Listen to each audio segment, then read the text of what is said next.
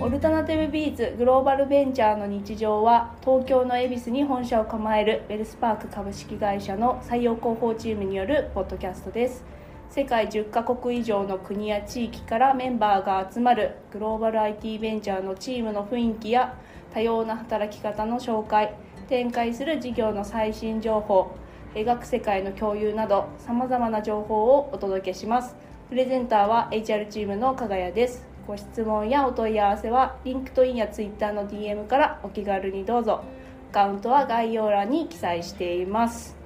はい。ということで今回も始めていきたいなと思います。今日5回目になるんですが社内外のいろんな方から聞いたよと言っていただける機会が徐々に増えてきていてあと収録した後に編集も私やってるんですけど毎回編集しながらいや今回もめちゃくちゃいいコンテンツできたなみたいな。あ一人で。あのニヤニヤしながら編集作業やっててたまらなく幸せだなと思ってたりとか。します。引き続きです収録はまあ今日もあの緊張してたりとか企画考える難しさとか感じてるんですけどもこのポッドキャストを私自身がこう楽しみながらやらせてもらっていてこれは本当にありがたいことだなと感じています。今後ももっとたくさんの方に聞いていただけるように頑張っていきたいなと思っています。なかなか見えにくいウェルスパークの温度感を伝えていけたらと思っていますのでぜひ今日もですし過去の配信もですね最後まで多くの方に聞いてもらえたら嬉しいなと思っています。はい。それでは余談はこれぐらいまでにして今回もゲストをお招きしているので紹介していきたいなと思います。今日のゲストは SARS 事業部営業部からマネージャーの浮田さんです。本日よろしくお願いします。よろしくお願いします。浮田さんって言って紹介するのがすごい、あの変な感じが個人的には、あのしていて同い年なんですよね。同い年ですね。浮田さんこと。そうウッキーといつも私は呼んでて、で2人とも2019年にウェルスパーク入社してるじゃないですか、ウッキーの方が多分半年ぐらい早く入社してて、5月、で私は9月に入社してて、3年も前のことだから覚えてないみたいなのもあるんですけど、ん、なんかもうぼ最初なんかちょっとなんで仲良くなったの？分かんないよね。別に接点とかなかった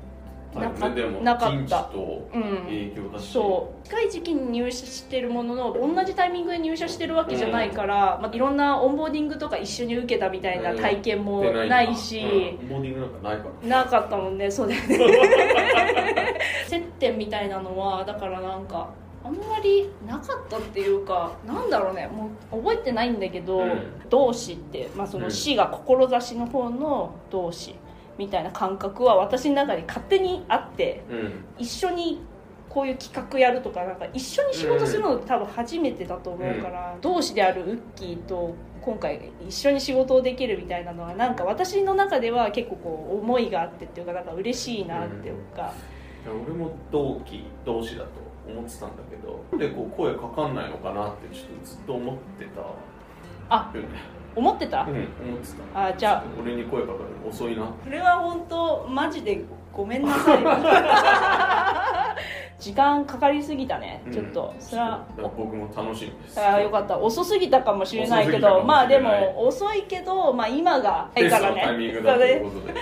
いや楽しみです。今日の収録もあの張り切って楽しみながらやっていきたいなと思っています。早速本題入っていきたいなと思っています。自己紹介をまずいただきたいと思ってます。でこのポッドキャストの自己紹介はですね毎回あのお名前と実はまるちょっと意外かもとかこれみんなにまだあんまり言ってないなみたいなそういった情報をですねご提供いただいておりますのでお願いできればと思っています。浮田。和弘です。年は35歳。19年からウェルスパークに参画しまして営業部の2人目のメンバー営業部の立ち上げとともに入社させてもらったメンバーの1人で実は大学は文学部なんですけど僕学芸員資格っていう資格を持ってまあ、あの美術館とかで働ける人の仕事の、あの資格を持っています、知らなかった。趣味美術鑑賞とかって書いてて実は好きでまあ、好きが高じて学芸資格っていうのを取ってるんで美術館とか博物館で働ける資格が一応あります。へえ今も趣味で見に行ったりとかするあしますねやっぱり。かっこよく言うとキュレーターですね。あかっこいい。それなんかそういう資格持ってたら名刺とかに書いちゃダメなの？うーんまあいいんじゃないか。なでもちょっと関係ない。まあでもほらほらあのオルタナティブ資産に。あそうあゆくゆくはねそうそうそゆくゆくはこの資格が活かせる時がもしかしたら来るかもしれない。う来そうな気がするよね、ウェルスパーク美術館やってほしいね。そしたら働くから。あすじゃあ即それだってもう資格持ってるから。みんなでこう小口で投資した美術品がある美術館でもう僕は一日中座ってたいです。ねチケットとかこう簿記たい新たに採用やらなくてもさ もう社内でさアサインできるってことでしょ。最初のうちはこう適任者が来るまではもう僕が土日でも働きますへえそすぐ立ち上げられるじゃん美術館。自己紹介をいただいたのでここからいろんな話を聞いていきたいなと思ってるんですけど直接 SARS 事業とかセールスの話に入る前に19年から入社してまあ3年半ぐらい。3年、うん。私個人はあんまりあっという間じゃなくてうん。しっかり3年間の時間があったなっていうかすごいなんだろう抽象的な表現だけどこうぎゅうぎゅうに詰まった3年間だったなっていう感じがしてるんだけど。3年植田さんどうですか？ん。ぎゅうぎゅうに詰まりすぎててもう倍はやった気持ちに 振り返ると、うんうん。あまだそう3年しかやってないのかってしか思わないね。こう感じる要素って。立ち上げからやってるっていうのでうん。本当にその変化がうん。こう激しかったっていうそうだね。1年前と同じことをやってることなんか一つもなかったりとか。まあ1年前っつうかもうもはや月単位で。そうだよね、うん。ああそれ先月と全然違うことやってるとかうん。まあ普通にあり得る。確かに。先月は A って言ってて今月も A って言ってることもあるかもしれないけどいやもう今月 C ですみたいなうん。ポジティブな意味でそう特に驚きはないよね。なんかだから先月 A って言ってたじゃんみたいな感覚とかもやっぱないしはい。先月は A だったし今月は C 今だよねみたはいこうななんだ。確かに確かに。SARS もそういうことだと思うし、うん。人事も同じかもしれない。まだまだ道半ばどころか、まあもう何合目なのか。2合目ぐらいなの2かな。合目ぐらいなのかな、まあ1合多分目はいけたかな。そうだね。ん。まだまだ、うん。まだやることがいっぱいあるなっていう感覚はあるよね、ううん。ん今回のこのポッドキャストのエピソードのタイトルは「ソリューションセールスの辛さと面白さ」というタイトルを決めさせてもらいました。立ち上げから今事業がこうお客様にこういろんなことを提供できるみたいなところに成長するのって綺麗なストーリーに見える部分もあるかなと思う一方でいろんな感情を持ちつつうん。3年半を今迎えていてこれからも走っていこうって思ってるところがあると思うのでそのありのままを社外の方だったりとか一緒に働いている社内の人にも北さんの言葉で話してもらうことがウェルスパークの、まあ、今回で言うと SARS の温度感を伝えるっていうことになるのかなと思ったので、このタイトルにしましたなので今日はいいことだけじゃなくて、うん。ありのままに あのいろんな話をしてもらえるといいなと思っています。まずはですねあの辛さの部分からあの辛いことが。はい。浮田さん自身はウェルスパークに入社する前から基礎知識とかで理解がある状態でウェルスパークに参画されたっていうところがあると思います、そうですね、はいせ正確に言うと不動産管理会社様が前職でもお客さんだったうん、っていう。ことですね、そうでしたね。はい。業界の知ってることもあったと思うので、ウェルスパークでの業務に生かせたなっていうところ聞きたいなっていうのと知ってたけど難しかったなとか引き続き難しいなって思っていることお話しいただけたらなと思うんですけどいかがですか、入社した時は、まあ、3年前だからまだ30前半ぐらいで、うん。ちょっとこう今よりもやんちゃだったんで もう不動産業界で俺に知らねえことはねえぐらいの気持ちで鳴り物入りで入社したんですけど 自分が知ってた知識とか、うん前職で見えてたお客さんの側面っていうのはもう本当にその一側面でしかなくて、SARS っていうビジネスを営業するってなった時のお客さんを見なきゃいけない角度って、うん。前職で不動産絡みだったからって言ってその観点で見ることはもうできなくてむしろしていてはダメでう、ん。新しい角度からお客さんのことを見なければいけないっうんていう、まあ辛さっていうかこう挫折が最初ありましたね、難しさみたいなのはすごく感じたってうんことですよね。感じた。全然お客さんのことを知ってるようで知ってなかったなと思ったし営業だからご契約いただくことだけじゃなくて断られることの方がむしろたくさんあるわけだけど、思ったより断られることが多かったし、うんなるほど。うん、営業の難しさ最初ぶち当壁みたいなもんですね。その壁にぶつかったのって入社して大体どれぐらいの時速攻で気づいた。最初の1ヶ月まあ3ヶ月目ぐらいまではなんかもうこれ全然ちげえってことになるほど。気気づかされる3ヶ月だったなっていうのが最初はたまたますぐご契約いただくことができたんですけどその後2ヶ月ぐらいはゼロだったかな多分。へ確か業としてその四半期分うん。数字がないって、うんうん。なかなかこう精神的精神にもね的にうん辛いよね。ものがある。そこは結構悩みましたね。それはもうみんなそうみたいですね。うんみんな通る道。みんな通る道うん。だと、その辛かった時ってどうそれを乗り越えようと、ひたすらアプローチしまくって、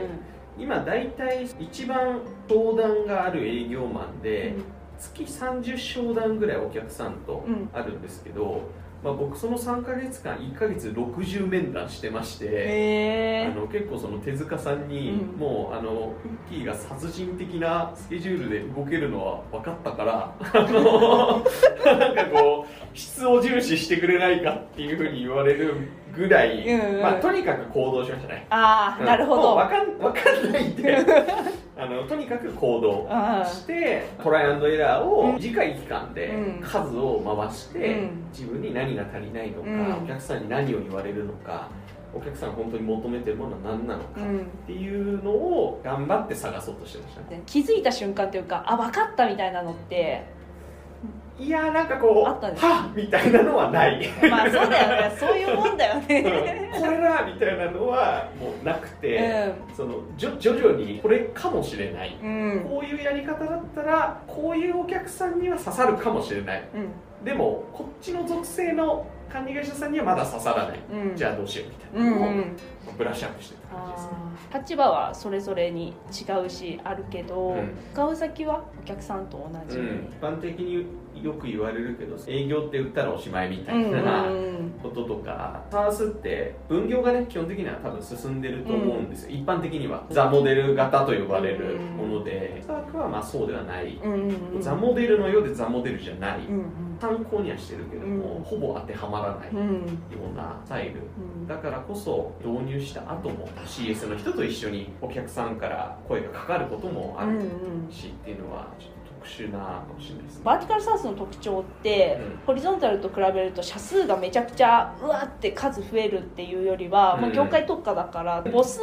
が急激に増えるみたいなことってあんまりないからこそお客さんとの接点がうん。横の広がりっていうよりもこう深くなる、うん。まあそれがまさにホリゾンタルとバーティカルっていう意味だと思うんだけど、バーティカルっていうぐらいだからなんていうか深くなければいけないっていう、うん、うんことだと思ってて、深く、うん、お客さんとコミュニケーション取ったりとか、うん。関わり持たないと、うん。多分導入にも至らないしね継続にも至らないってことですよね、多分、でその深くっていうのは人間関係みたいなところも、まあ一つの側面としてはあるけどもお客さんの事業とか、うん。ビジネスモデルに対してどれだけその深く理解をして、それと自社のサービスを紐づけて提案ができないと対応されないのでうん。基本的には。一つのサービスがあります。これ入れたらコストいくらかかるけどいくらのメリットがあるんで入れてくださいではなくてどれだけ事業に対して深く関わっていって、うん。ちょっと大げさな言い方すると、うんうん。その会社さんが変わってお客さんが変わってかとして事業がどうスケールするのかっていうところを定量的にも定性的にも見せられないとまあ、結果採用されないケースが多くなってくるので、業務理解だけだと不十分うん、ってことだよそうですね、うん、経理って言って別になんかお金の計算してるって意味ではうん。最後一緒なのかもしれないけど、うん。そこに関するこうオペレーションと確かに。人の体制とかうんは全然違う、深く入っていかざるを得ない。うんうんしそこに思考を及ばすような働き方になる。うので、ん経験みたいなものうん。肌感は間違いなく積める。うん。し、うん、それがないと、まあ、逆に言うと結構難しい。うん。難しいまま終わっちゃうう。ん、深くまで入っていけるかとか。それができる人とできない人の違いみたいなのって。さんに対して興味があるっていうことと、良くしたい思いがあるかどうかっていうのは伝わる気がします、うん。は何だろうなその疑問に思うかどうかですね、うん。一つ一つのお客さんから返ってきた反応って返ってきました。で終わる人が多分ほとんどででもそれってその表面的なことでしかうんなくってそれをもっと掘り下げて背景にまで思いを馳せるうん。なんかこう想像力だったりとか、疑問に思う、うんなんだ好奇心とかなのかな、あー好奇心がかなり強い気がする、うん、リクルートさんとかで、渦巻き思考とかって言うんですよね、まあ、僕リクルートを受けて落ちてるんですけどなんかこう僕の尊敬する子山地さんとかこれやってる、やってない？まだ。山地さんまだやってないけどい。いつか来てほしいなと思ってうん山地さんとかザ・リクルートなんですけど、うん何言ってもとにかくそれなんでなんて。興味があって、好奇心があったらなんでだろうってうんうん。気になるよね、そこに別に遠慮はいらなくて、うん。僕の経験上そんなこと聞くなって言われたりとか怒られたりしたことはなんか一度もない、うんうん。相当ズケズケ聞いてるんですけど 一度もないから聞いていいと思うんだよね、うん。むしろそのなんか聞かなきゃ